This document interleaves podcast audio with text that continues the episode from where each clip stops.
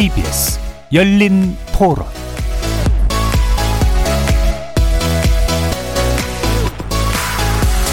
안녕하십니까. KBS 열린 토론 정준혜입니다. 공급을 뭐 많이 하게 되면 아무래도 집값이 떨어진다라고 하는 기본적인 얘기인데 아니 그건 무슨 뭐 한 게 없잖아요. 되는 게 없잖아 지금. 특별 공급, 신혼 희망타운, 뭐 젊은 사람들 위주로만 이렇게 하다 보니까 그 점수가 안 되는 사람들은 안 돼요. 일단 부동산은 어떤 규제책을 나타나더라도 시장의 유동성하고 개인들의 뭐 욕망하고 해가지고 멈춰지지 않을 거라 보고 있고요. 이에 대한 뭐 후유증은 사실 저도 걱정이 많이 됩니다. 어차피 뭐 금리가 오르고 그러면은 자산이란 게 뭐 무작정 올라가는 건 아닌데 뒤에 잡은 사람들은 상당한 또 고통을 입지 않을까 하는 생각을 가지고 있습니다. 자율적으로 개인들과 시장이 어떤 움직일 수 있는 그런 공급은 아니었던 것 같아요. 이 정도면 너희가 충분하잖아 라는 식의 어떤 이렇게 통제된 공급이었기 때문에 진정하게 시장, 자유시장 경제에서 요구하는 공급의 의미는 아니었던 것 같습니다. 그냥 마냥 냅둔다기보다는 누가 봐도 객관적으로 부정한 것들이 있지 않습니까? 가격의 시세를 조장한다거나 무작위적인 투기를 한다거나 이런 것들은 규제 영역에 당연히 들어가야겠죠. 현재 이제 과중한 이제 새 정책들을 좀 완화를 시키고 부동산을 보유하고 있는 사람들이 매물을 내놔야 되는데 그 사람들한테 어떤 제약 조건이 있는지 좀 확인을 하면서 정책을 한 단계씩 줄여 나가면 다시 시장이 제 기능을 갖출 수 있지 않을까라는 생각을 합니다. 거리에서 만나본 시민들의 목소리 어떻게 들으셨습니까? 나올 만한 대책은 다 나왔다. 1년 전 8사 대책이 발표될 당시 시장에서 나온 평가였습니다.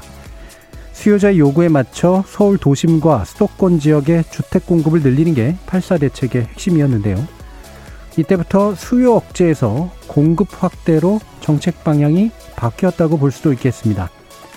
사실 13만 2천 가구에 달하는 대규모 물량을 확보할 수 있을지 우려가 제기, 제기되긴 했는데요. 서울 도심에서의 재건축 규제 완화와 함께 정부 과천청사 유휴부지, 태릉 골프장 부지, 용산 캠프 부지 등 도심 신규 택지 발굴을 통해 3만 가구 이상을 공급한다는 구상이 눈길을 끌기도 했습니다. 하지만 1년이 지난 지금 구체적인 사업 계획이 발표된 곳은 사실상 없는데요. 일부 주민들의 반발에 자치단체와의 조율까지 어려움을 겪으면서 예상보다 속도가 나지 않고 있는 거죠. 오늘 KBS 열린 토론에서는 8사 부동산 대책 1년의 현재를 진단해보고 이딴 대책에도 잡히지 않는 집값 과연 어떻게 해야 하는지 그 해법 다각도로 모색해보겠습니다. KBS 열린 토론은 여러분이 주인공입니다. 문자로 참여하실 분은 9730 누르시고 의견 남겨주십시오. 단문은 50원, 장문은 100원의 정보 용료가 붙습니다. KBS 모바일 콩, 트위터 계정 KBS 오픈, 그리고 유튜브를 통해서도 무료로 참여하실 수 있습니다. 그리고 일라디오 콩에서도 보이는 라디오로 만나실 수 있습니다. 날카로운 의견과 뜨거운 참여 기다리겠습니다. KBS 열린 토론 지금부터 출발합니다. 살아 있습니다. 토론이 살아 있습니다. 살아있는 토론, KBS 열린 토론. 토론은 라디오가 진짜입니다. 진짜 토론, KBS 열린 토론.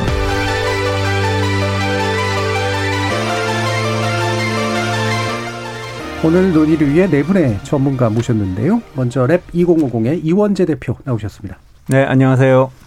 키움증권 금융담당 수석연구원이신 서영수 이사 나오셨습니다. 예, 안녕하세요. 서영수입니다.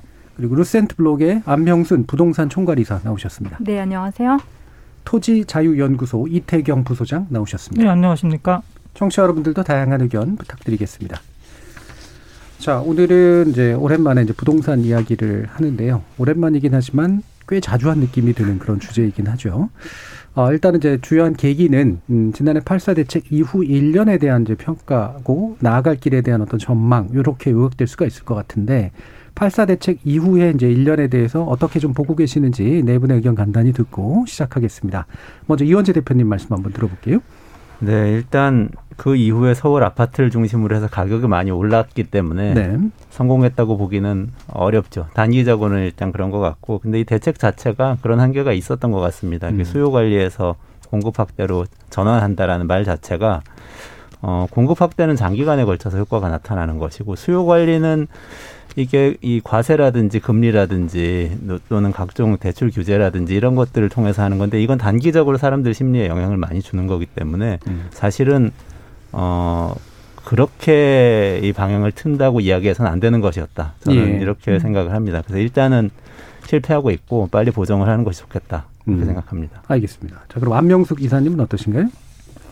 아, 저는 뭐, 그러니까 한마디로 하면 사실은 숫자에 갇힌 어떤 정책 실행력이 한계였던 거 아닌가라는 생각이 들거든요. 예. 그러니까 이제 사실은 그 이전까지는 아 공급이 충분하다라는 어떤 그 사실 지적하셨듯이 공급보다는 당장의 어떤 다주택자들이 집값을 올린다라고 정부가 판단을 했기 때문에 공급에 대해서는 중시 생각하지 않았는데 일단 팔사 대책을 기점으로 공급을 많이 할 계획이고 실제로 많은 토지를 확보할 수 있고 자신이 있다라는 정부가 실제로 공급에 대한 뭐 일종의 사실 그 의지라든지 자신감을 표명을 하면서 이때부터 숫자를 제시하기 시작을 했는데 아 이거는 정부의 어떻게 보면은 조금은 목표치였고 희망치였던 느낌들이 있고 충분히 협의되거나 실행 가능한 부분까지 포함되지 않았던 것들이 더 있지 않았을까. 그래서 그때는 굉장히 희망적이었다라고 일부 공급이 필요하다고 느꼈던 뭐 수요자들 입장에서는 받아들였지만 실질적으로 시장에 어, 체감되지 않았던 거죠. 그럴 수밖에 없었던 부분도 있었고 그래서 실질적으로 뭐 일시적으로 효과를 기대했고 어느 정도 효과가 나는 듯했지만 지속적이긴 굉장히 어려웠기 때문에 아, 아무튼 그런 부분들이 좀 네. 숫자의 한계로 다가와서 성공을 하기에는 조금 어려웠던 부분들이 있지 않았었나 보여집니다. 예. 일시적으로 뭔가 좀 나아지는 듯했던 건 어떤 부분을 얘기하시는 건가요? 아, 그 집값에 관련된 많은 예. 분들이 생각하기에 공급이 많이 되면 예. 전세값도 떨어질 거고 집값이 떨어질 거다. 그로 인해서 일부 지역에 공급이 많이 된다고 거론된 지역은 주변에 집값이 음. 떨어질 것을 우려하기도 했거든요. 그러니까 이미 수요자들은 경험이라든지 학습이라든지 여러 과정들을 통해서 공급이 많이 된다라는 것은 집값을 안정시키거나 떨어질 수 있는 그런 경험들을 가지고 예. 아 그것들을 기대를 했기 때문에 제가 봐서는 뭐 집값 안정되기를 기대했던 분들 입장에서는 그렇게 보지 않았었나 싶습니다. 예, 그러니까 적어도 이제 단기간적으로 이제 그 집값에 대해 상승이 안 할지도 모르겠다라고 생각하는 심리적 효과는 단기적으로는 있었는데 있었다고 보여집니다. 예, 그 이후로는 사실은 이제 실효성이 없었다라고 보신 거고요. 자, 그러면 이태경 부수장님 말씀 도 한번 들어볼까요? 그러니까 일종의 이게 어, 우리가 좀 팬데믹 시대에 살고 있는데 그 투기 심리도 전염병 같은 거거든요. 이게 2014년 이후에 서울 같은 경우는 대세 상승이 있었으니까 지금 어, 8년째, 어, 7년째죠. 지금 최장 기간 대세 상승이고 이렇게 되면 사실은 이제 시장 참여자들이 이 전염병에 감염되듯이 투기 심리에 다 감염, 감염이 됩니다. 그리고 이제 지금 집안 사면 큰일 날 것 같고 그 다음에 어, 집을 꼭 갖고 있어야 될 것 같고 그게 자기 용, 정당한 욕망일 것 같고 이렇게 생각을 하거든요. 근데 정부의 역할은 그런 거죠. 그걸 확실하게 이제 충격과 공포를 통해서 꺾었어야 되는데 한 번도 그걸 못한 거죠. 사실은 어 2018년 가을 무렵에 한 번 잠깐 꺾였었는데 다시 살아났거든요. 금리가 다시 이제 꺾이면서. 근데 그렇게 하다 보니까 결국에는 이제 어 눈치를 이렇게 보다가 어 공급 확대로 선회를 한 거고. 근데 어, 우리가 이제 경험을 많이 해보면 알겠지만 이게 투기 심리가 들끓는 상황에서는 공급 확대라고 하는 게 시장 참여자들의 심리를 절대 안정시키지 못합니다. 그래서 어, 이 팔사 대책이 어떻게 보면 그 뭐 결국엔 가격으로 얘기를 해야 될 텐데 가격을 안정시키지 못했다라고 하는 거는 뭐 예정된 수순이었다 이렇게 보입니다. 예.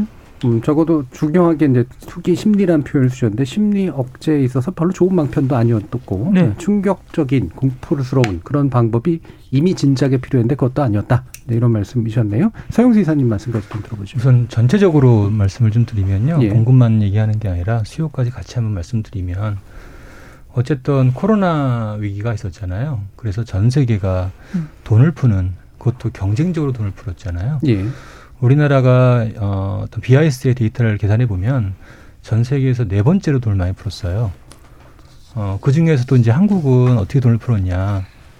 어, 그 다른 나라는 재정으로 돈을 풀었는데 우리는 네. 어, 가계부채로 돈을 풀었습니다. 음. 그런 방식으로 은행을 통해 돈을 풀었거든요. 그 돈이 고스란히 사실 주택시장으로 간 거고요. 어찌 보면은 필연이다. 결국에는 주택이라는 게 공급은 제한적일 수밖에 없고 경직적이고 어, 공급하면 오래 걸리는데 단기간에 사상 최저의 금리를 기준금리를 낮추게 되고요. 그러면서 대출을 증가할 수 있도록 유도하는 정책을 취했던 부분들 이거는 어쩔 수 없이 전 세계 최고 수준의 가계 부채가 지금 있음에도 불구하고 증가율 또한 가장 높은 수준을 기록했고요. 퀄러티도 가장 나쁜 수준으로 바뀌고 있는 상황. 그러다 보니까 집값이 어, 저희가 이제 BIS 자료 어, 전체 자료 계산해 보면 역시 코로나 위기 이후에 가장 높은 상승률을 기록했습니다. 그래서 공급은 어찌 보면 지금 수요를 어찌 보면 억제한 게 아니라 큰 그림에서는 푼 거거든요. 거기에 수요를 억제하는 정책을 취해야 되는데 그렇지 않고 공급을 푸는 정책, 공급 확대하는 정책은 어찌 보면은 그냥 부양책이었다. 이렇게 저는 봅니다. 예. 그러면 이제 가계 부채가 이제 상당히 크게 증가했다라고 하는 부분에 대한 뭐 숫자로 드러나는 거니까요. 근데 돈을 풀었다라는 표현을 쓰셨고 대출을 유도했다라는 표현을 쓰셨거든요. 그렇죠. 주체가 누굽니까? 정부겠죠. 예, 정부가 대출을 일부러 늘렸고 일부러 그런 식으로 돈을 시장에 풀려고 의도했다. 그렇기 때문에 기준금리를 낮춘 거고요. 음. 어, 이렇게 이해하시면 됩니다. 사실 이제 은행 쪽에 계신 분들과 아닌 사람들의 가장 큰 이제 접근의 방식이 이런 거거든요. 어, 우리나라는 자본시장 중심이 아니라 은행 중심의 금융 시스템이거든요. 예. 결국에는 은행에 얼마나 돈을 푸냐 이 부분일 텐데요. 결국엔 그렇다면 은행의 대출 금리, 대출 한도가 가장 중요한 변수가 될 겁니다. 그 돈의 대부분이 또한 어, 주택시장 흘러가게 되고요. 우리나라 가계대출 개인사업자까지 포함하면은 대출 잔액 기준으로 70%고요. 순증 기준은 90% 가까운 돈이 어, 가계 쪽, 부동산 쪽으로 흘러가고 있습니다. 그래서 그 이것들을 어떻게 컨트롤하냐가 결국엔 시장에 영향을 미치는데 정부가 가장 쉬운 방법으로는 두 가지죠. 대출금리 결정 짓는 거는 첫 번째는 기준금리가 있습니다. 그래서 한국은행 기준금리를 낮추는 방식이 있고요. 두 번째는 가상금리라고 하죠. 가상금리는 은행 간 경쟁을 심화시키면 됩니다. 이렇게 되면 가상금리가 떨어지고요. 특히 최근에 비대면 대출이라고 있죠. 대출의 접근성을 확대시키게 되면 대출이 늘어나게 됩니다. 그래서 2020년도가 거의 순증 기준으로는 전년 동기 대비 두 배 이상 대출이 늘어났고요. 뭐 당연히 그러니까 집값이 그렇게 오를 수 있었던 것이죠. 예, 알겠습니다. 그 부분은 뒤에서 좀 더 한번 논의를 해보도록 하고요. 혹시라도 다른 견해를 가지고 계신 분이 있는지도 한번 좀 들어보고 싶은데 일단은 공급 문제 가지고 좀 이야기를 좀 해보죠. 어, 전반적으로 어, 두 가지 아마 논점이 있는 것 같아요. 어, 공급 확대가 그 시점에서 필요했느냐 그렇지 않느냐에 대한 판단과 함께 또 한 가지로 어, 실제로 공급이 가능했느냐 아니냐라는 판단인데 대체로 후자 같은 경우에 뭐 이거 어차피 장기 계획이기 때문에 실제로 공급이 가능한 수치는 아니었다. 라고 이제 보시는 것들은 일반적인 것 같고 그럼 먼저 얘기해 봐야 되는 게 공급 전환, 그러니까 공급 확대로의 전환이라고 하는 방향 자체는 좀 바람직했는가라는 부분에 대한 의견을 좀 들어보도록 할게요. 아까 어 아마 네 분의 이야기 속에서는 비교적 공급에 대한 긍정성을 얘기했던 부분은 안명숙 부, 어, 이사님이었던 것 같은데요. 네. 사실은 이제 공급을 많이 한다 하더라도 결국은 있는 분들이 더 갖는 쪽으로 가기 때문에 공급이 효과가 있느냐라는 이제 비판을 제기하시는 거 충분히 이해하는데요. 예. 이게 이제 주택 시장이라는 부동산 시장이 굉장히 비탄력적이다 보니까 사실은 어느 시점에 소득이 증가해서든 또는 어떤 이유든 간에 수요가 늘어날 때 시장이 탄력적으로 거기에 맞춰서 주택을 공급해 주거나 하기에는 굉장히 어렵다라는 거죠. 그러면 궁극적으로 보면 그것이 전세값이 됐던 매매값이 됐던 공급은 조금 시장의 소요만큼 보다도 조금 더 충분히 남아줘야지 어, 어느 쪽으로 가격이 좀 안정될 수 있는 기조로 작동을 할 텐데 예를 들면 지금 안타깝지만 코로나 이후에 상가라든지 이런 쪽은 굉장히 공실도 많고 과도하게 많이 나오면서 임대차법 관계 없이도 사실 안정적으로 가격을 조정을 할 수밖에 없는 상황으로 가지만 전세 시장에서나 주택 시장에서는 작동을 안 하는 건 저는 그거는 굉장히 수급이라든지 뭐 이게 법이라든지 또는 공급 자체의 문제라든지 궁극적으로 시장에서 필요한 만큼이 지역적으로든 뭐 시기적으로든 공급이 안 됐던 문제도 있다고 보고 있거든요. 그렇기 때문에 그런 부분들은 어, 실질적으로 공급이 안정적으로 앞으로 나올 거야라는 시그널을 주는 거는 저는 정부의 역할이라고 생각을 합니다. 왜냐하면 그 땅이라는 게 민간에서 조달하거나 하는 데는 한계가 있는 수도권의 상황에 있어서는 어, 앞으로 나올지 어떨지에 대한 위기감과 불편함을 갖고 있는 국민들한테 안정적으로 공급을 할 수 있다라는 것들에 대한 계획과 비전을 제시하는 것도 정부의 역할이고 소임이다라고 판단했기 때문에 그동안은 그런 부분들을 어, 뭐, 필요하지 않거나 그것이 중요한 사안이 아니다고 판단했던 것들이 정부의 스탠스였다면 그것을 필요했다고 인지했던 것들은 저는 필요한 시점이었다고 봅니다. 예. 그러니까 뭐 지금 이제 말씀하신 부분에 대해서 혹시라도 아까 그 반대 또 논의를 이제 아마 또 다른 분들께 들어봐야 될 것 같은데 아, 아까 제가 강력하게 이제 또 이 부분을 비판해 주신 입장은 어, 수요 관리를 했어야 되는데 그걸 못했을 뿐더러 공급을 더 확대하겠다라고 하는 게 오히려 이제 더큰 문제를 불러일으켰다라고 보신 쪽이 아까 이태경 부서장님이셨던 것 같아요. 한번 네. 말씀 들어보죠. 그 이게 그, 그 우리가 자꾸 수요 수요 얘기하는데요. 그 수요라고 하는 건 고정 불변의 것이 아니거든요. 그러니까 이제 우리가 자꾸 실수요 얘기합니다. 근데 무주택자들이 다 실수요자들이냐? 그거는 바뀌는 거거든요. 상황에 따라서. 그러니까 예컨대 12, 2012년하고 13년이 이제 근래 들어서 그 서울 아파트 가격이 대바닥이었죠. 그러니까 지금 기준으로 보면 정말 환상적인 만큼 쌌거든요. 근데 그때 사람들 다 집 안 살려고 했습니다. 무주택자들도. 왜 안 살려고 했죠? 안 오를 것 같으니까 안 살려고 했죠. 지금 오르려고 하니까 따라서 살려고 하는 우리가 말하는 패닉 바잉이 아, 굉장히 강한 거거든요. 그러니까 이제 그거를 충족시키려고 하면은 사실은 이건 한도 끝도 없는 거죠. 없는 거고 오히려 어 그 그런 타이밍에서 타이밍에서 어 공급을 이제 늘릴 거야라고 하는 신호는 시장 참여자들한테 아 이 정부가 도대체 수요 억제는 100개를 들었구나. 그러면 어, 공급 확대를 하겠다고 그러면 뭐 가격 더 오르겠네라는 굉장히 이상한 신호를 받아들여요. 근데 이건 사실 우리가 역사적으로 보면 굉장히 반복적으로 경험했던 일이거든요. 그러니까 예컨대 2006년에 어 저쪽에 어 그 뭡니까 그 어, 파주 쪽에 운정 신도시 그거 본래 계획이 있었죠 이기 신도시 중에 그거 두 배로 키우겠다고 했었거든요. 2006년 가을인데 공급을 늘리겠다고 하면 시장 참여자들이 좀 기대해야 되, 되지 않습니까? 대기 수요로 전환해야 되는데 아닙니다. 그게 발표되자마자 사람들이 미친 듯이 집을 살려고 했어요. 그러니까 그때 참여정부도 어, 수요 억제를 강하게 하다가 공급 확대 선회하는구나라고 시장 참여자들이 읽은 거거든요. 그래서 저는 이게 어, 공급 확대 필요할 수 있죠. 있는데 타이밍이 굉장히 안 좋았다.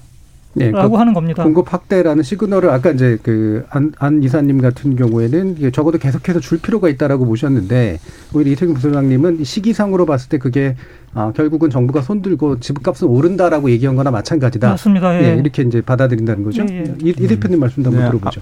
아, 까 서영수 이사님께서 말씀을 저는 아주 잘해 주신 것 같은데요. 예. 우리나라 통화량이 M2 그러니까 이제 예, 요구불 예금하고 이제 정기 예금 이런 거 다 합쳐 가지고 우리나라에 있는 돈 전체. 그게 지난 1년 동안 한 200조 원 늘었어요. 그 엄청나게 많이 는 거거든요. 한 3천조에서 3,300조 이렇게 음. 느는, 느는 건데 그럼 이 돈이 어떻게 되냐면은 아주 간단합니다. 사람들이 써서 소비하거나 아니면 어딘가 저축을 해요. 저축은 부동산을 사서 저축할 수도 있고 예금할 수도 있고 뭐 주식 살 수도 있고 네. 그런 거지. 계속 찾는 거예요. 200조 원이 갈 곳을 찾는데 신호가 나오면 거기로 가거든요. 가상화폐 신호가 나오면 가상화폐로 가고 부동산에서 신호가 나오면 부동산에서로 가는 건데 공급이라는 건 부동산에서 신호를 준 겁니다. 근데 예를 들어서 200조 원어치가 넘는 굉장한 부동산을 공급을 한다. 그러면 얘기는 다를 수 있어요. 아무리 그래도 너무 많이 공급을 했기 때문에 돈이 모자, 화폐가 모자라서 가격이 떨어질 수는 있거든요. 그럴 예. 수는 없잖아요. 이거는 불가능한 거거든요. 그러니까 우리가 집을 생각할 때, 집을 생각할 때 항상 땅을 생각해야 됩니다. 그러니까 집 하면은 뭔가 우리가 들어가서 사는 주거 서비스를 제공하는 공간 이렇게 생각을 하는데 그게 아니고요. 금덩어리 같은 거예요, 사실. 지금은 금덩어리 같은 자산이라는 성격이 집에서는 훨씬 커지고 그 주거 서비스를 제공하는 주택이라는 성격은 점점점 작아지고 있는 상태인데 여기서 이 자산을 확 공급하겠다. 정부가 이렇게 얘기했을 때 돈보다 더 많이 공급하지 않으면 당연히 그 200조 원이 늘어난 200조 원이 여기로 몰려서 더 오릅니다. 그리고 그 오르는 결과 그 과실은 자산을 원래 많이 갖고 있던 사람들이 당연히 더 많이 가져가게 되고 그 일이 지금 말씀하신 대로 몇 십 년 뭐 이렇게 이 지나면서 반복이 계속 되고 있는 것 같아요. 예. 그러면 이제 어 막대한 물량이라고 하는 전제 조건을 달긴 다셨거든요. 예, 그 부분은 만약에 하겠다라고 한다면 그 부분은 긍정적이라고 보시나요? 그건 불가능하죠, 근데. 음. 토지를 공급해야 되는 것인데, 예. 토지라는 것은 위치잖아요. 그러니까 지금 예를 들어서 막대한 물량을 집을 한 100만 채를 저기에 어떤 아무도 살지 않는 황무지에다 짓겠다 그러면은 아무도 그걸 수요하진 않잖아요. 그 자산 가치가 없기 때문에 지금 사람들이 관심 있는 건 서울 수도권에 있는 아파트거든요. 네. 아파트를 지으려면 그 땅이 있어야 되는데 지금 우리 뭐 토론도 하겠지만은 이런저런 개발 계획 내놨었지만 잘 안 되는 게 다 땅이 희소하기 때문에 그런 거거든요. 불가능합니다. 지금으로선 예. 서울을 서울하고 똑같은 도시를 하나 더 만드는 방법은 있어요. 예. 그렇지만 그거는 수십 년이 걸릴지 백 년이 걸릴지 모르는 일이죠. 예, 그러니까 결국 공급의 문제는 그러니까 사람들이 살고 싶어하고 이제 앞으로도 돈이 자산이 오를 거라고 생각하는 어떤 특정 서울대 뭐 역세권이라든가 강남이라든가 이런 지역에 충분히 공급하느냐라는 문제 로 결국은 이제 귀결된다라고 이제 이해가 되는데 이 부분은 이제 결국 이제 어 정말 실제로 가능한 계획이었냐는 문제까지 좀 연관해 가지고 공급에 대해서 서영수 이사님 말씀도 한번 들어보죠. 그 2015년 그러니까 이제 2014년도에 이제 박근혜 정부가 들어왔잖아요. 그때 이제 공급을 많이 했다고요. 그래서 이제 2017년부터 2020년까지 이제 물량들이 대량으로 쏟아집니다. 네. 그래서 이제 2019년부터에 특히 상반기에 이제 물량이 시장에 나오게 되죠. 그래서 전세 가격이 이제 급락하면서 역전세난이 전국적으로 나타납니다. 분명히 이제 공급이 많았잖아요. 근데 그 공급이 많은 게 많아서 집값이 떨어지기까지 했는데 2019년 하반기에 대략 두 차례의 금리 인하를 하게 되죠. 그 이후에 어느 순간 그 물량들이 다 소화가 됩니다. 불과 1년 만에 공급 부족 사태로 바뀌는 거예요. 네. 아니 그 어떻게 지금 2017년부터 2020년까지는 어찌 보면은 그 노태우 정부 때의 공급 물량보다도 많은 물량이었거든요. 근데 공급이 부족하다는 거예요. 도대체 그럼 얼마를 줘야 되냐 이거죠. 이런 구조적인 문제를 안을 수밖에 없습니다. 저희가 보면은 지금 서울이 주택 보급률이 95%에 경기 지역이 99% 정도 되거든요. 지금의 구조에서는 최소한 110% 이상은 주택 보급률을 만들어 놔야 돼요. 왜냐? 이제는 사람들이 이제 임대하는 사람들 있죠. 공실 한두 달 정도는 충분히 넣을 수 있는 여건이 된 거거든요. 왜? 금리가 낮으니까요. 대출 원금도 갚지 않을 때는 대출들이 너무 많잖아요. 이런 금융 시스템화에서는 기본적으로 공실 이런 게 너무 자유로울 수 있다는 거예요. 그리고 집을 자유롭게 두 채씩 가져갈 수 있다는 거거든요. 이거를 아무리 규제해봐야 편법을 통해서든 어떤 형태든 사용을 그렇게 가져가는 거예요. 근본적으로 이런 식으로 집이 자산화돼 버리면 공급은 방법이 없습니다. 예.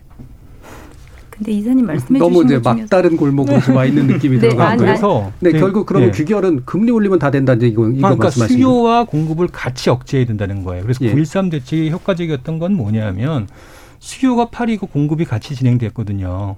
근데 수요를 잡지 못한 상태에서 공급은 아무리 어떻게 해봐야 별 효과를 내지 못한다는 걸 말씀을 드리고요. 두 번째 그 얘기는 방금 전에 그러니까 예. 공급은 아무런 소용 없다라는 말씀과는 좀 다른 맥락이잖아요. 어, 다른 내용이죠. 예. 근데 제가 말씀드린 거는 예. 앞이 수요이고요. 예. 그러니까 아까 말씀드렸듯이 그런 사태가 발생했던 가장 근본적인 이유는 2019년도에 집값이 떨어지고 그러고 공급 확대에 문제가 생기니까 갑자기 수요를 자극하는 정책을 취하게 된 거거든요. 이렇게 돼 보니까 공급이 순식간에 다시 부족 상태에 발생한다는 거예요. 근데 이제 그러면 뒤에서 금리 얘기는 하겠습니다만, 그러니까 아까 이제 정, 주체를 정부라고 하셨기 때문에, 그러니까 정부가 사람들로 하여금 집값 집을 막 사게 하려고 그 다음에 막 집값을 올리려고 금리를 인하시키는 정책을 쓰는 건 아니잖아요. 예, 뭐 그거야 이제 예. 각자 생각할 수 있으니까요. 예. 예. 그 부분에 대해서 뭐 아마 나중에 좀 더 얘기를 해보실 수 있을 것 같고요. 아, 이제 방금 뭐 아. 얘기하시려고 하셔서. 예. 아, 네. 아까 이제 사실은 이제 금리 측면에서는 뭐 훨씬 더 전문가시고 크게 거실을 보시니까 이제 굉장히 중요한 요소라 지적을 해주셨는데 사실은 박근혜 정부 때 있어서 공급을 많이 늘렸다고 했는데 그렇지는 않았거든요. 특히나 수도권 측면에서 보면 그때는 경기가 안 좋고 미분양도 늘고 그때는 공급을 줄여라라고 신호를 받아들여야 된다라고 지적이 있었기 때문에 운정 신도시도 그때 했다가 다시 취소하고 미뤘잖아요. 그러, 그러면서 사실 이기 신도시 지정해 놓은 것도 안 하고 음. 서울시장 같은 경우 이제 이전 시장 같은 경우는 지금 뭐 뉴타운 해제도 많이 하고 동의율이 떨어진 것도 이러면서 이제 서울에서 재생에 대한 방법들을 다른 전면 재개발하는 방식이 아닌 다른 방법을 찾기 시작하고 하면서 그거는 그때 시대적 요구가 필요하기도 했지만 궁극적으로 지금의 다른 비판은 뭐냐면 그래서 전체적으로 서울에 공급할 수 있는 기회를 많이 잃었고 공급이 많이 줄어들었던 이유다라고 이제 공급이 필요하다는 쪽의 입장은 이제 그런 얘기를 지적하기 때문에 아마 그 숫자는 조금 다시 확인해 보시는 게 좋을 것 같습니다. 음. 공급이 많았다. 예. 알겠습니다. 예. 그 저는 그 공급에 대해서 좀 추가적으로 말씀드리고 싶은 건 뭘 공급하냐는 거예요. 저는 제가 아까 말씀드린 건 투자 자산을 아무리 공급해봐야 말하자면 금덩어리를 아무리 던져줘도 금덩어리 가격이 잡히는 그런 상황 아니라는 거. 투자 자산을 공급할 게 아니고 주거 서비스 많이 던지면 잡히지 않나요? 어, 안 잡힙니다. 왜냐하면 네. 계속해서 돈이 더 생기거든요. 200조 원이 계속 생겨 1년 만에 생겼다고 말씀드렸잖아요. 네. 그게 투자할 곳을 계속 찾아다니는데 가치 있는 것이 발견되는 순간 거기로 가거든요. 그러니까 다른 건 가치가 그런데, 없다는 전제하에서 그런데 집의 경우에는 중요한 게 뭐냐면 우리는 집이 집을 우리가 많이 얘기하는 거는 들어가 살아야 되니까 그런 예. 거잖아요. 들어가 살 집 많이 공급해야 됩니다. 이게 좀 이상한 얘기 같지만 음. 임대주택을 공급해야 되는 거예요. 말하자면 예. 주거 서비스를 많이 공급하면 가격이 떨어집니다. 그래서 어떤 의미에서는 물론 다주택자 그 저그 그 임대 사업자들에게 너무 많은 혜택을 준 건 잘못했지만 문재인 정부 초기의 방향은 맞았어요. 임대를 많이 공급하겠다. 예. 물론 그게 공공이 아니고 예. 임대 사업자들의 사임대를 너무 많이 이 혜택을 주는 바람에 그게 시장에서 분란을 일으켰지만 예. 그 방향 계속 가야 됩니다. 임대를 음. 통해서 주거를 많이 공급하는 것이 국가의 역할이고 예. 투자를 많이 하는 거는 그 강남에 서울 강남의 레미안 원베일리가 분양가가 17억 원이고 사자마자 30 30억 원 넘거든요. 그냥 주변 시세가 그렇거든요. 그걸 공급해야 되는 거예요, 지금. 그게 예. 지금 우리한테 모자라서 우리 사회 그런 집이 모자라기 때문에 정부가 나서서 공급해야 돼. 이런 건 아니잖아요. 신도시만 해도 신, 지금 뭐 삼기 신도시 나오는 분양가를 보면은 뭐 5억, 7억 뭐 이렇게 돼요. 사자마자 아마 10억, 10억이 될 겁니다. 10억을 갖게 되면은 그 집은 우리나라에서 상위 5%에 드는 집이 됩니다. 그 한국에서 상위 5% 정도의 부동산을 갖고 있는 사람들을 위해서 계속 공급을 해야 되는 거예요, 정부가. 그 정부의 땅을 다 사용해서 예. 이 주변의 자연 환경을 다 사용해서 그런 건 아니거든요. 음. 그렇기 때문에 저는 계속해서 주거 서비스를 공급하는데 예. 특히 예 산을 써서 집중할 필요가 있다. 뭘 공급해야 되는지 정확히 알 필요가 있다. 예. 이렇게 지금 자연스럽게 이제 임대 쪽으로 지금 옮겨갔는데요. 어, 뭐 같이 이제 논의를 하시면 될 것 같은데 어, 일단 이제 공공임대 주택 공급 예정이 어쨌든 일, 한 1만 원 이내로 지금 일단은 돼 있습니다. 어, 그 다음에 전체적으로는 7만 5천 호 분량의 공급주택이 공급되는 것으로 일단은 얘기는 되고 있는데, 어, 이게 이제 좀 원활하게 진행이 될지 그리고 방금 이현재 대표님 말씀처럼 이 부분이 이제 결정적이어서 이게 좀 더 늘어나거나 잘 진행이 되면 실제로 이제 그 수요 관리라든가 이제 공급에 있어서 실질적인 측면들이 해소될 요소들이 있다라고 보시는지에 대해서도 한번 또 의견을 여쭙죠. 어, 먼저 서영수 이사님 한 말씀 들어볼까요? 이제 서울하고 뭐 수도권 좀 나눠야 될 것 같거든요. 우선 서울만 좀 얘기해 보면 서울이 주택을 공급하는 방법이 아마 세 가지 방식이 있을 거예요. 재건축, 재개발, 아니면 정부가 매입. 어, 정부가 갖고 있는 땅을 네. 개발을 해서 음, 그쪽을 찾아서 거기다 공급하는 방법 세 가지가 있을 거예요. 근데 이제 시장에서 얘기하는 거는 아무래도 재건축 재개발 투자하신 분들은 그쪽의 수익을 기대할 거 아니에요. 그쪽이 개발되길 바랄 거고요. 만일에 그쪽에 공공 임대가 들어간다든지 그런다라면 기대 수익이 떨어질 거라고요. 네. 그러니까 반대할 거고요. 또한 우리가 이제 재개발도 마찬가지 비슷할 텐데 우리가 이제 알아야 될 게 이런 거죠. 우리가 이제 오펙의 카르텔 같은 그런 형태이거든요. 여기서 어찌 보면은 정부가 요구하는 걸 안 들어주고 공급을 안 한다라고 하면 어떨까요? 그럼 공급량은 재건축이든 재개발이든 어쨌든 세 가지 방식 중에 두 가지가 공급이 안 되는 거거든요. 그러니까 결국 이제 민간이 쥐고 있는 쪽에선 나올 가능성이 나올 방법이 없다. 없는 거예요. 네. 왜? 어차피 민간 입장에서는 공급을 안 하면 안 할수록 공급이 줄 거니까 가격은 오를 거란 말이에요. 지금 하는 것보다는 나중에 하는 게 어차피 더 많은 수익을 찾을 수 있거든요. 챙길 수 있거든요. 네. 그러니까 굉장히 공급에는 부정적이고 보수적으로 할 수밖에 없을 거예요. 어떤 인센티브를 준다 하더라도요. 그럼 남는 거는 뭐냐면 정부가 갖고 있는 토지를 찾아가지고 예를 들어서 뭐 KBS 빌딩이든 아니면 뭐 어, 공원이든 여러 가지 부지를 개발하는 거겠죠. 그런 거를 해서 공급하는 게 가장 효과적일 텐데 보나마나 지역 뭐 주민들의 반발이 불가피할 거고요. 예, 과천 같은 사례처럼. 예. 예. 그러면 결국에는 서울에서는 어떤 형태로든 할 수 방법이 없는 거예요. 지금 상황에서. 필요하다는 데에선 동의하시나요? 아, 당연히 필요하죠. 예. 말씀드렸지만 제가 말씀드린 건 수요가 늘어나면 예. 거기에 맞는 공급을 맞춰야 되는데 맞추는 게 굉장히 어려운 구조라는 얘기예요. 예. 예. 그러면은 공급을 늘려야 되는데 또 공급 쪽에서 본다라면 또 이런 문제가 봉착된다는 거죠. 예. 예. 예.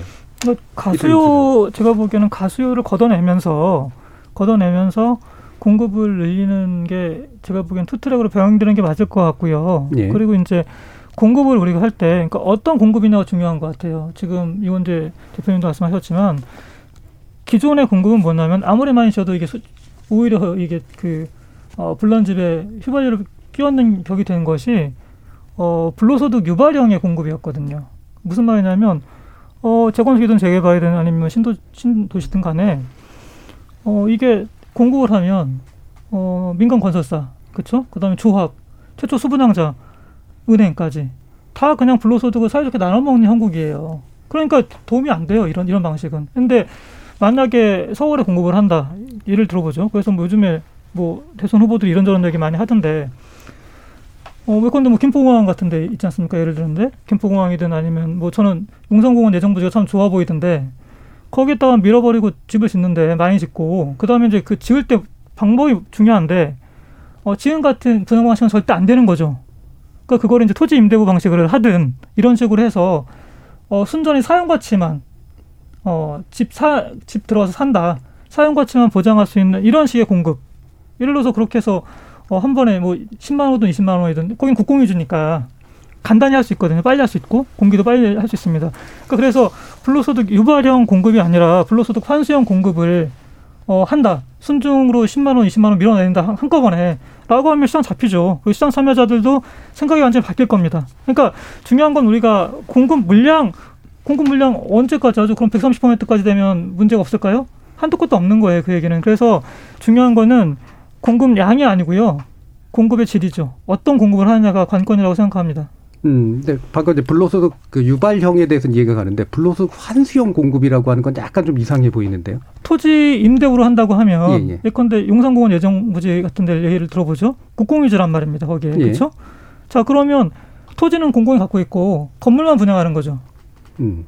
그러니까 애초에 불로소득이 안 생기는 거잖아요. 환수할 것 자체가. 그렇죠, 그렇죠. 그러니까 무슨 말이냐면 임대료는 계속 받으니까. 예.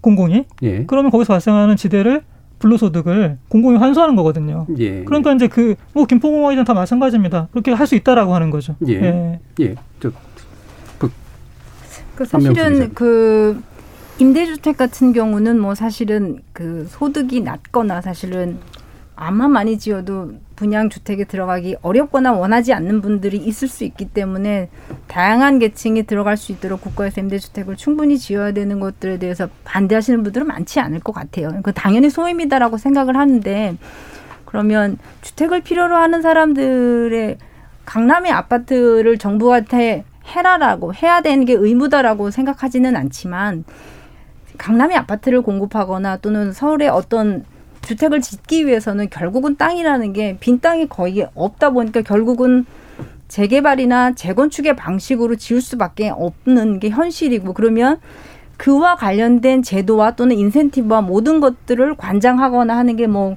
국토부이거나 결국 정부이거나 지자체이거나 사실은 그런 정책에 의해서 많은 것들이 좌지우지되고 사업성이 달라지기 때문에 사실은 어떻게 보면 그 판을 이끌어 갈 수 있는 주도권을 일부 갖고 있는 것도 정부라고 보여지거든요. 그렇기 때문에 지난 8사 대책에도 뭐 공공재건축으로 5만 호, 공공재개발로 2만 호라고 했던 것들이 다른 방식으로 사실은 저는 공공재건축이나 재개발의 시도는 좋았다고 생각을 하는데 그게 주민들 생각하고 달랐던 거고 사실은 충분히 그런 협의가 안 됐던 거죠. 뭐 일본의 록봉기 할 때 14년간 그렇게 협의를 해서 그런 것들을 합의를 이끌어내는 방식이나 과정들이 필요했는데 저희는 당장 급한 건데 사실은 그리고 많은 분들이 생각하기에는 기존의 정부가 보여줬던 것들이 뭔가 주택의 어떤 어 질을 담보할 수 있는 거에 대한 신뢰가 없기 때문에 그랬던 거고 그게 본인이 자산 가치에도 영향을 미친다라고 생각을 하는 건데 모르겠습니다. 그게 이제 어느 정도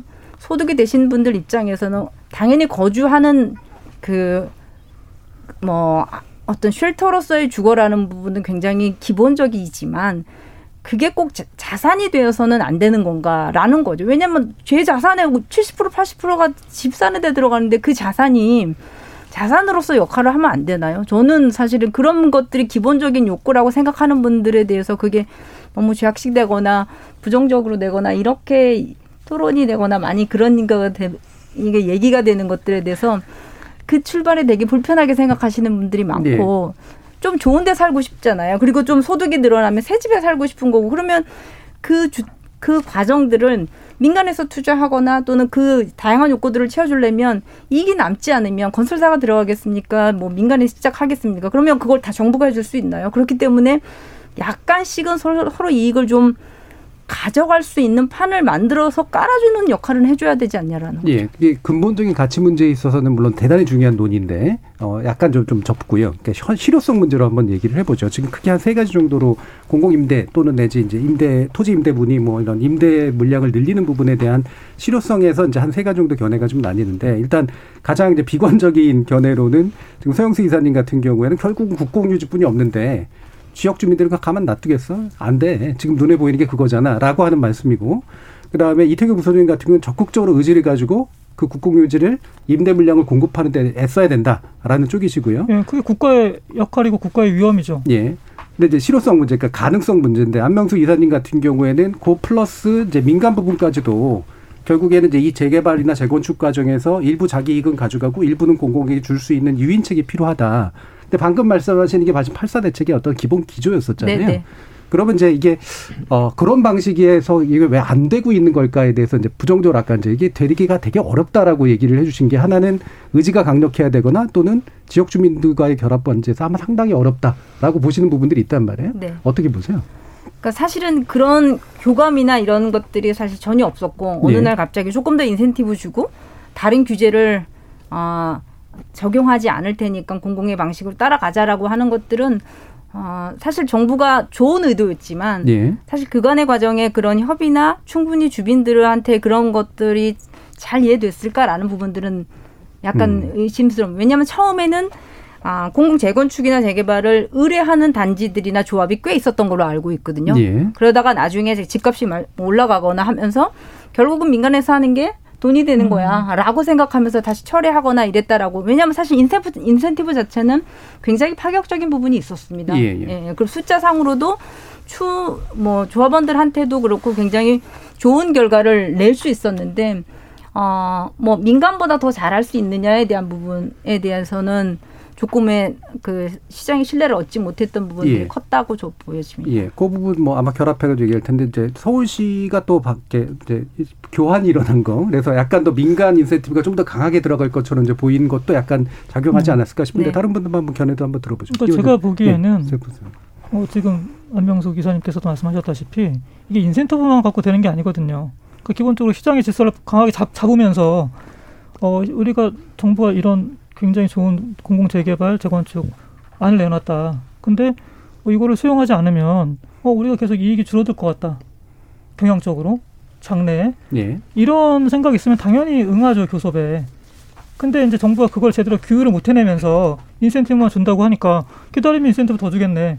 지금 이렇게 버티고 있는 거거든요. 그러니까 지금 정부는 어 시간이 지날수록 이익이 줄어든다라고 하는 확실한 신호를 줬어야 돼요. 제도로. 근데 거기에 이제 실패를 하다 보니까 실패를 하다 보니까 이제 협상의 주도권이 조합 쪽으로 넘어간 것이죠. 예. 그러니까 예. 시간이 갈수록 이익이 줄어든다는 건 결국은 그, 그 우리 협상, 그러니까 공공하는 주도의 어떤 그 임대를 중심으로 한 개발에 응하지 않으면 여기는 전혀 민간 개발이 될 수 없다. 뭐 이런 식의 시그널을 말씀하시는 거예요. 규제로 할 수도 있고 예. 세금도 있죠. 어, 점점 지, 시간이 지날수록 세금이 늘어난다. 라고 하면 기대 수익률이 줄어들 것 아니겠습니까? 예. 그러면 당연히 빨리 진도 빼야죠. 예. 결국 제일 중요한 건 가격이거든요. 예. 기대 가격이 하락한다고 하면은 아마 재건축이든 재개발이든 빨리 하고 싶어 할 거예요. 근데 지금 어 어쨌든 정부가 가격을 못 잡고 뭐 올라갔잖아요. 이런 상태에서는 뭘 해도 잘 안 되는 구조인 거죠. 예. 그나마 남아 있는 사실 공공주도 공공 어, 택지를 이용해서 주택을 공급하는 방법이 가장 효과적일 텐데 네. 그것조차도 사실 그거를 관장하는 여기저기의 사람들이 여기저기 눈치 보다 보니까 어쩔 수 없이 계속 미루게 되는 거고요. 음. 뭐 그러다 보니까 결국에는 아무것도 평가를 내지 못하는 이런 결과가 초래된 거죠. 예, 이현재 음, 대표님까지 말씀. 공공주도 재건축, 공공 재건축은요 너무 인센티브 많이 줍니다. 제가 볼 때 이거 한시적으로 하고 그만둬야 됩니다. 그 이미 집을 가지고 있는 땅을 가지고 있는 분들인데 지나치게 사실상 불로소득이 생기는 거 위험 없는 소득, 음. 위험 없는 이익이잖아요. 그렇기 때문에 지금 이거 안 하시는 거는 조금 저는 이해는 안 가고 아마 뭐 시장 분위기 때문에 그러신 것 음. 같은데 예. 오히려 불로소득을 조장할 가능성이 있고 저는 어떻게 생각하냐면 이태경 부소장님 말씀하신 의견에 동의를 하는 게 어차피 이거는 기대 수익이 얼마냐의 게임이거든요. 그거 가지고 다들 판단을 하는 겁니다. 근데 기대 수익은 뭐냐? 나중에 이 가격이 얼마나 올라서 내가 시세 차익 얼마나 얻을 수 있는지 하고 그 이것을 갖고 있는데 비용이 얼마나 들어가나 네. 두 가지입니다. 다 가격만 생각하잖아요. 그렇지 않아요. 비용이 많이 들면 이 수익이 줄어들게 됩니다. 그 비용 중에 핵심적인 것이 부동산 보유세입니다. 우리 지금 이제 정부 여당에서 재산세를 이미 그 강화하려다가 완화한 데다가 종합부동산세도 강화하려다가 사실상 또 완화를 하는 방향으로 잡힌 것이 저는 심리에 굉장히 큰 영향을 줬다고 생각하는데 예. 지금이라도 바로 잡아서 보유세를 강화하고 보유 비용이 많아지고 많은 분들이 이 땅을 가지고 공공재건축이든지 뭐든지 해서라도 이걸 빨리 활용을 시키는 것이 오히려 낫겠다. 그냥 갖고 있는 데는 비용이 어차피 드니까 이런 생각이 들도록 해야 시장이 돌아갈 거라고 저는 생각을 합니다. 알겠습니다. 보유 비용을 높여서 나중에 공공재건축이라도 참여하는 게 음. 이익이 그나마라도 있다라고 하는 게 그나마 인센티브, 정당한 인센티브다까지 얘기를 듣고요. 일단 청취자 들어온 아, 문자 들어온 것들이 좀 있어서요. 어, 들어보고 2부 순서로 이야기를 나눠보도록 하겠습니다. 정희진 문자 캐스터. 네, 청취 여러분이 보내주신 문자 소개해드리겠습니다. 노 닉네임님. 공급 대책이 실현되려면 다음 정부 말쯤이나 가능할 것 같습니다. 우선 다주택자 보유세 강화로 보유할수록 손해라는 생각이 들도록 3주택 이상은 누진 과세를 통해 매물이 쏟아지게 해야 합니다. 9413님. 대출 규제가 너무 강하니까 실수요자가 집 구입을 못하고 결국 돈이 많은 다주택자한테 공급 물량이 몰리는 겁니다. 수요와 공급은 시장에 맡겨야 합니다. 정부가 주도하면 항상 똑같이 엉망진창이 됩니다. 정부는 시장을 못 이깁니다. 유나이티드 코리아님. 집이 주거 기능보다 자산 기능으로 변했다는 건 자체적으로 집의 기능이 변한 것이 아니라고 봅니다. 자산으로 생각하는 사람들은 집을 사고 투기를 하고 주거 기능으로 필요한 사람들은 살 돈이 없습니다. 춘희님, 2030 세대들이 자기 집을 갖겠다는 욕망이 너무 강합니다. 공공임대나 공공분양을 원하지 않습니다. 그리고 청약 조건도 너무 까다롭습니다. 8429님, 정책의 일관성도 없고 정책 위반자들이 적극적으로 잡으려 하는 의지가 약했다고 봅니다. 강력한 종합부동산세 집행이 답이라고 생각합니다. 후퇴하지 말고 보유세를 강하게 물려야 합니다. K121242489님, 공급 대책 측면만 보지 말고 지방의 균형 발전 측면에서 답을 찾아야 한다고 봅니다.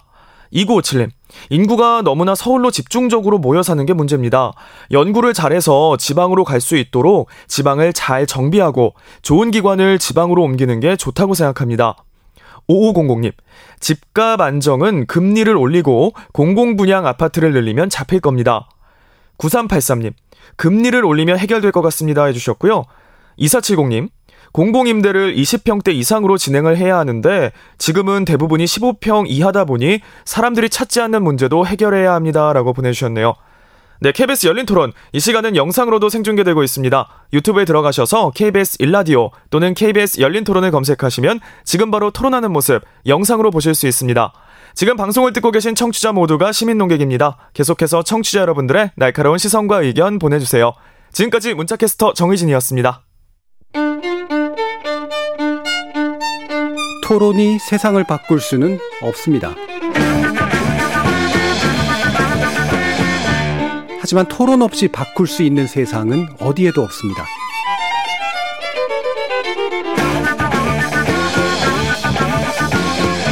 세상의 선한 변화를 갈망하는 당신. 정답이 아니라 질문의 힘을 믿는 당신. 우리 KBS 열린 토론에서 만납시다.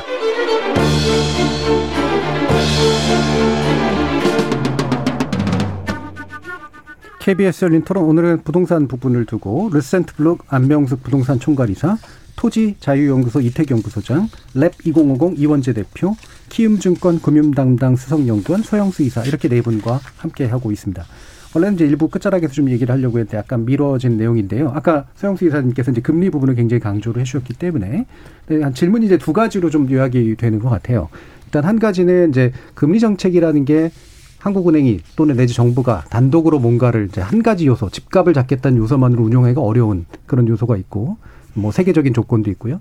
또 한 가지 이제 금리가 뭐 앞으로 인상이 될 것 같은데 인상이 되면 집값이 이제 바로 또 잡히는 효과가 나타날 것이냐에 대한 측면도 있어서 일단 서영수 이사님 말씀 한번 들어보죠. 우선은 이제 왜 기준금리가 중요한지 좀 말씀드리면요.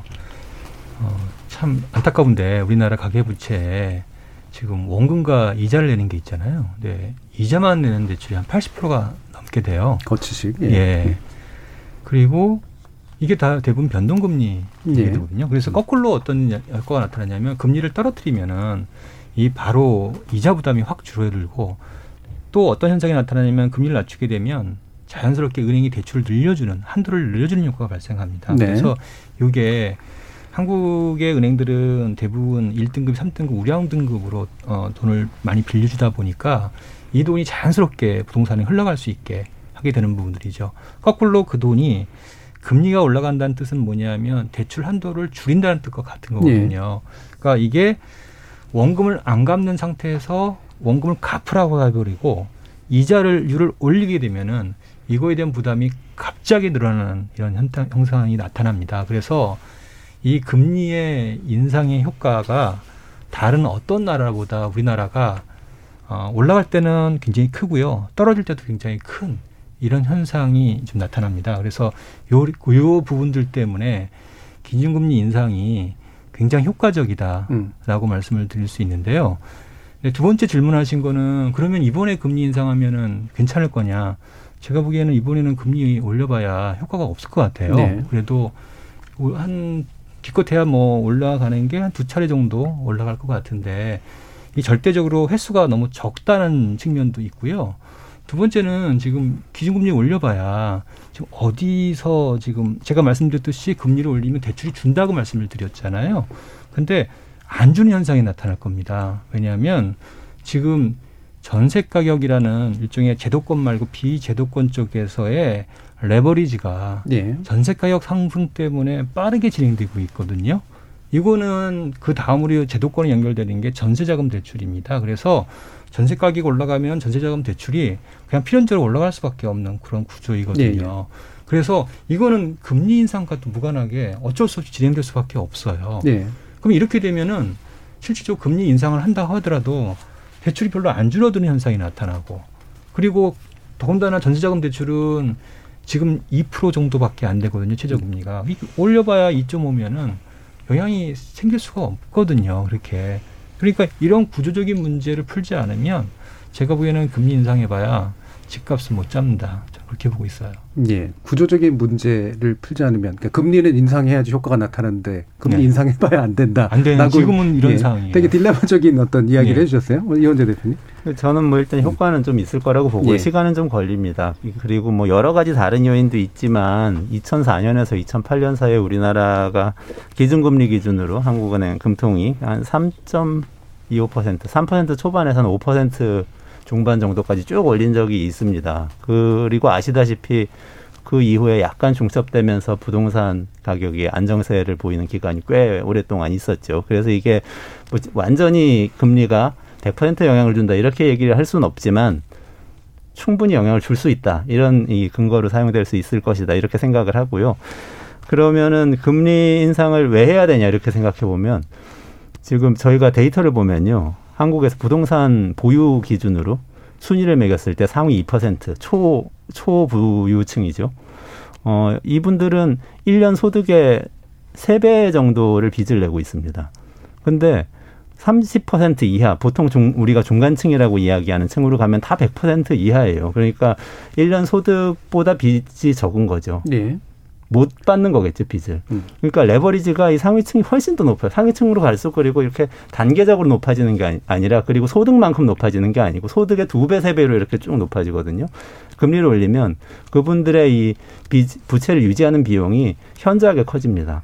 그리고 이분들 소득으로 사실은 그걸 원리금을 감당할 수 있, 게 아니거든요. 그럼 사실 국가가 보조금을 주면서 주택을 이주택삼주택 사라고 권장을 한 셈이 되어버렸어요. 그리고 금리를 올리는 것이 이분들이 매각을 하게 만드는데 이분들 대부분 다주택자이기 때문에 그 상당히 효과가 있을 것이다. 그런 부동산 시장 안정에 단기적으로도 영향을 줄 수 있다. 그리고 거기에 더해서 만약에 부동산 보유세를 정상화시킨다면 이뭐 후퇴하기로 했던 걸 다시 되돌린다면 보유 비용이 커지기 때문에 그 매물들은 나오면서 시장을 좀 안정시킬 수 있다. 저는 잠깐 껴도 될까요? 예, 잠깐만. 제 어, 맞는 지적이신데요. 지금 달라진 게 하나 있는 게 뭐냐면 지금 전세가가 지금 에버리지로 평균으로 이제 2년 대비 25% 올랐고요.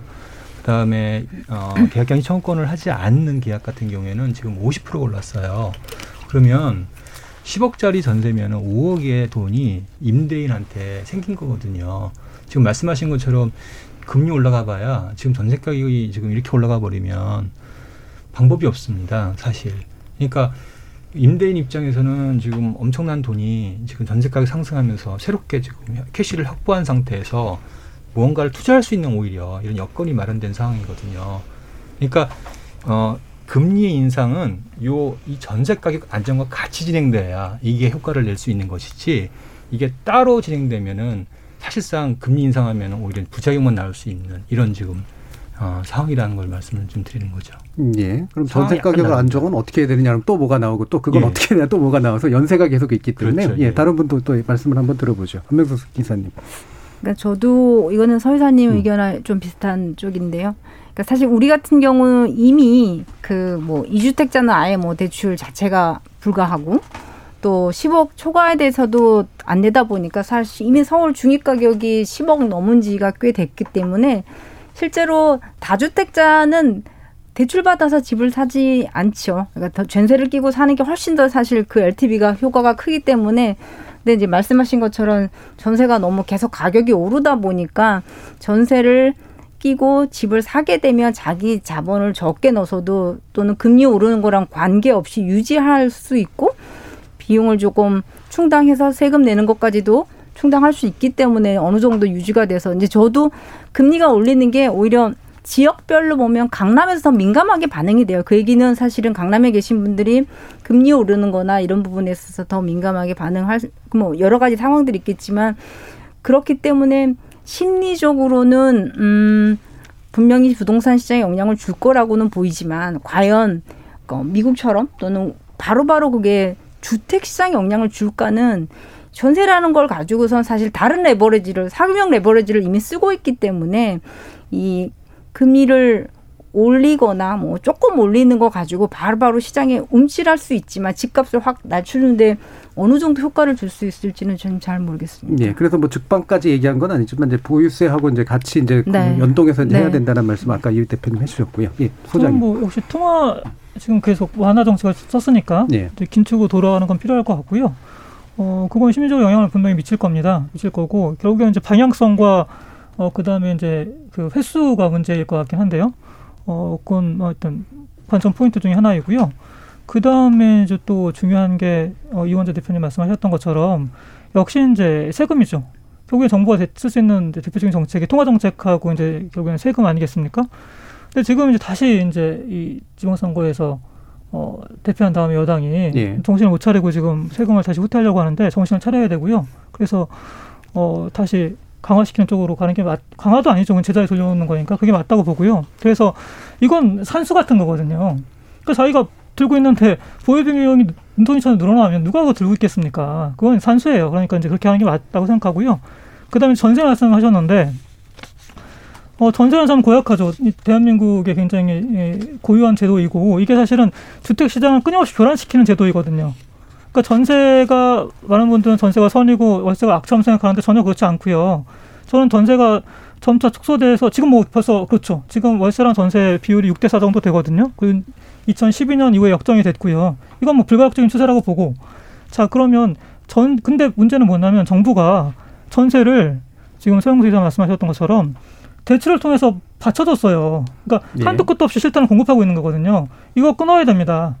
당장 욕을 먹더라도 어, 고통이 떨어더라도 끊어야 돼요. 그래서 전세 대출 전 굉장히 많이 잘라야 된다고 생각을 하고 그러면서 이제 그게 다시 이제 임대인한테 레버리지로 계속 끊임없이 예. 들어가는 거 이거를 끊어내야 된다고 생각합니다. 예, 사실 그 부분이 되게 참 아픈 고리인 것 같아요. 그러니까 사실 이거를 이제 만약에 잡았을 때 당장 이제 전세가 폭등, 그다음에 서민 난리나 뭐 이런 식으로 이제 네. 언론이 아마 쭉 도배가 될 텐데 네. 실제로 그걸 끊어내지 않으면 사실 끊임없이 레버리지 공급이 맞습니다. 되는 네. 부분들이 안 끊길 거 아니에요. 네. 사실 이제 어떤 정책적 판단을 내리느냐 이제 이런 식의 문제일 것 같은데 좀 더 들어보죠 이현재 대표님.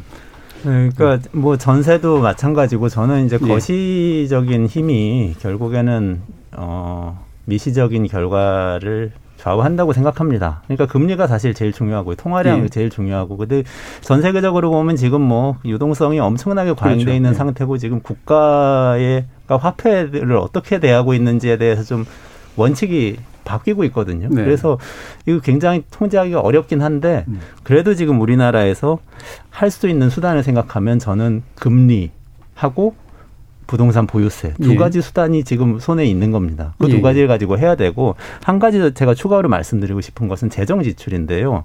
놀랍게도 우리가 부동산 가지고 이렇게 많이 얘기를 하고 있지만 주택 정책에는 예산을 거의 안 씁니다, 정부가. 예. 예산을 쓰는 게 아니고 아까 다 말씀하신 것처럼 토지를 갖다가 뭐 공공이 갖고 있는 토지 민간에다가 판다든지 아니면 아주 잘 봐줘도 뭐 임대를 해준다든지 이런 방식으로 하면서 인센티브 주면서 민간 자금을 가지고 주택 정책을 펼치잖아요. 저는 예산 투입해야 된다고 봅니다. 이 정부가 갖고 있는 자산, 특히 이제 중요한 곳에 있는 토지를 예. 땅을 정부가 활용해서 저는 주택 사업을 하면 좋을 것 같아요. 예. 그리고 최대한 거기 와서는 가급적이면 이제 이 중산층 이상도 아까 뭐 임대주택이 이렇게 저그 서민 저 소득 하위층을 위한 것이 아, 아니냐, 복지 정책 아니냐는 말씀하시는데 그게 아니고 뭐, 뭐 다른 나라의 사례들은 굉장히 많이 있습니다. 중산층 이상도 좋은 임대주택에 살수 있어요. 강남 한복판에도 네. 임대주택 있을 수 있거든요. 거기 사는 것이 필요한 사람들은 거기 살아야 돼요. 판교에도 뭐 벤처기업인들을 위한 좋은 임대주택 만들 수 있습니다. 그런 음. 곳들을 좀 시범적으로라도 정부에서 만들어줬으면 좋겠습니다. 예, 지금 저희 이제 그 청취자들 가운데서도 어, 한 중산층 정도 되는데 좋은 공, 그러니까 임대주택 또는 공공 임대주택 나오면 전 들어가겠습니다라는 얘기를 해주시는 분들도 많은데 어, 실제로 이제 방금 얘기해 주셨 것처럼 LH나 이런 데들은 사실 자기가 장사를 해가지고 이제 결국은 공공이라고 얘기하지만 사실 장사해가지고 이제 유지하는 그런 시스템이라 실제로 재정 지출은 굉장히 작은 편이잖아요, 네. 우리나라가. 근데 이제 공공임대 주택을 또 늘리고 그걸 유지 보수하고 관리하고 그다음에 또 중산층도 살 만한 것들을 만들고 이러려면 아마 굉장히 먼 길일 것 같거든요. 이게 유럽 같은 경우 굉장히 일찍 시작했다가 그 감당 못 해가지고 사실은 또 이제 엎어진 경우들도 꽤 있기 때문에 그럼 이 방향과 가능성에 대해서 어떻게 생각하는지 서영수 이사님 한번 말씀 들어보죠. 기본적으로 이제 이 정부가 약간 준비를 하고 추진을 하려고 하다가 결국에는 주임사 때문에 네. 아무것도 못한 것 같은데요. 결국에는 글로벌 대세는 공공임대가 아니라 민간임대거든요. 네. 기업형 임대. 근데 이제 기업형 임대를 하기 어려우면 반기업 반 어, 공공. 정부 공공 네. 이런 형태로 그거를 리치화해서 진행하면 할 수 있을 것으로 보여지거든요. 네. 어쨌든 제가 이제 솔루션을 얘기한다라면 아까 얘기 드렸던 정부가 갖고 있는 서울의 중요한 국공 유지에 대한 공급 네. 이거를 정부가 하면은 아마 굉장히 많은 반대가 있을 텐데 정작 민간이 하면은 그 반대는 많이 약화시킬 수 있을 거라 보여지거든요. 그래서 이거를 대놓고 공공임대한다든지 대놓고 뭐 공 정부가 어, 공, 어, 주택을 공급하는 것보다는 민간에 맡겨서 민간을 통해서 그거를 어, 유도해서 할 수 있는 방법 이것들을 고안해낸다라면 저는 좀 가능성이 높은 게 아닌가. 음.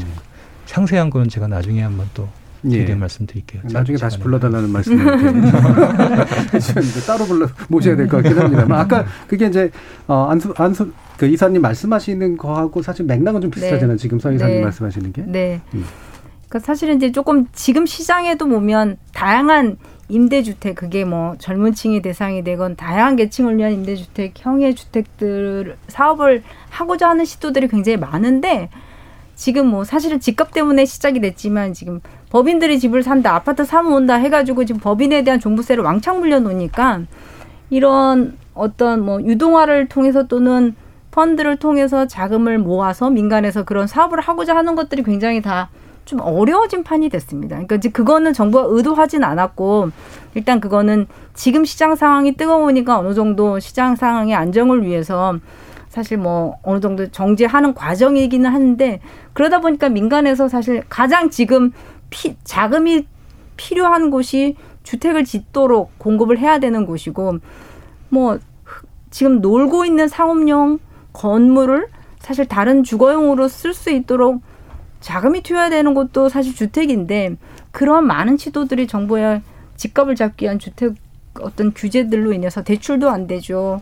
실제로 세금 너무 많죠. 그래가지고 그런 민간의 시도들이 없다 보니까 결국은 뭐 LH가 공급하는 옛날의 전통적인 방식을 기대하는데 또 뭐 설상가상으로 사실 이사 이후에 또 LH의 이런 문제하고 맞물리면서 조금 그런 동력들이 많이 좀 떨어진 것들도 조금 안타까운 부분인 거고 그래서 조금은 그 조금 장기적으로 이거는 시장과 관계없이 다양한 주택들을 정부가 공급을 해야 되는 임무에 대해서는 이거는 정권의 뭐 태골과 관계없이 앞으로도 계속 갖고 가야 될 숙제처럼 좀 갖고 갔으면 좋겠다라는 네. 생각이 듭니다. 그러니까 법인 쪽이 이제 위축된 게 이제 보유세 문제 때그 그 종부세 문제를 좀 얘기를 네. 해주셨는데 어, 사실 이제 그런 게 있는 것 같아요. 법인이 부동산을 소유하려고 하는 게 이제 시세 차익을 얻기 위한 데 투기냐, 투지 투자냐, 아니면 말 그대로 순수한 임대 사업을 하기 위한 목적이냐라는 데 대한 의심이 좀 한 가지가 있는 것 같고, 네. 만약 그렇게 해서 이제 좀 더 원활하게 공급된다고 하더라도 그러면 그 가격이 적정 가격을 형성할 수 있을 것이냐라는 또 의구심도 있을 것 같아요. 이 부분 소장님 말씀 들어볼까요? 그러니까 저는 사실은 이제 그 이 정부가 2017년 12월이었죠. 음. 주임사에 대해서 뭐 말도 안 되는 혜택을 줬죠. 그러면서 사실은 이제 민간 임대 시장을 임대차 시장을 좀 안정적으로 규율하겠다 네. 생각한 것 같아요. 근데 완전 실패했죠. 그게 매매 시장을 굉장히 불안하게 만들었습니다. 그 당시 이제 전세가가 굉장히 올라가던 예, 예, 상황이라 그렇죠. 그뭐 사실 어떻게 보면 미리 앞, 앞, 앞에 놓고 매매 시장 잡았다고 생각하니까 예. 임대차 시장 안정시키겠다고 미리 어, 앞선 술 뒀다고 생각을 한 것 같은데 악수가 음. 된것 같고요. 어, 근데 저는 그런 생각이 들어요. 저는 굉장히 그게 굴욕적으로 느껴지더라고요. 왜 주택임대 사업자들한테 그렇게 말도 안 되는 혜택을 주면서 어, 그렇게 굴욕적으로 협상을 합니까? 음. 정부의 역할이 있죠. 얼마나 많은 재정이 있어요. 근데 그걸 왜 어, 지금 이원자 대표님 말씀하셨던 것처럼 부동산에 안 써요. 부동산이 가장 중요한데 부동산 사람들의 삶에 있어서는 돈을 안 쓴단 말입니다. 예컨대 우리가 공공임대주택 LH가 다 지었죠.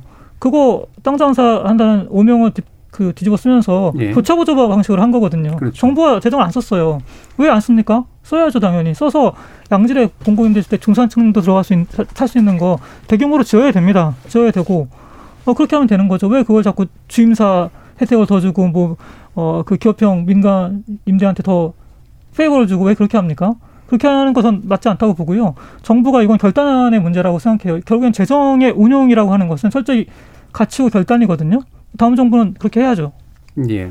그 마치 제가 항의 받은 듯한 느낌이 살짝 당황이 되긴 했습니다만 이제 시간이 약간 애매하게 좀 남았는데 마무리 발언 한 1분 남짓 정도로 해주시면서 부족하신 부분 있으시면 이제 말씀 좀 더 들어보도록 하죠. 이원재 대표님부터 들어볼게요. 좀 마음이 무거운데요. 우리가 예. 공급을 얘기하면서도 사실은 서울의 아파트 공급, 수도권의 아파트 공급을 얘기하는 거 아닙니까? 그렇죠. 근데 예. 우리한테 20년 전, 25년 전, 벌써 30년 전이네요. 생각해 보면 주택 200만 원 공급하고 1기 신도시, 2기 신도시 한 결과가 지금이거든요. 지금 모든 게 서울로 다 집중되고 그나마 그 20년 30년 동안은 인구도 늘고 경제도 성장했습니다. 근데 지금 GTX 깔고 3기 신도시 만들고 서울 도심 개발하고 이러잖아요. 근데 인구 줄기 시작하거든요.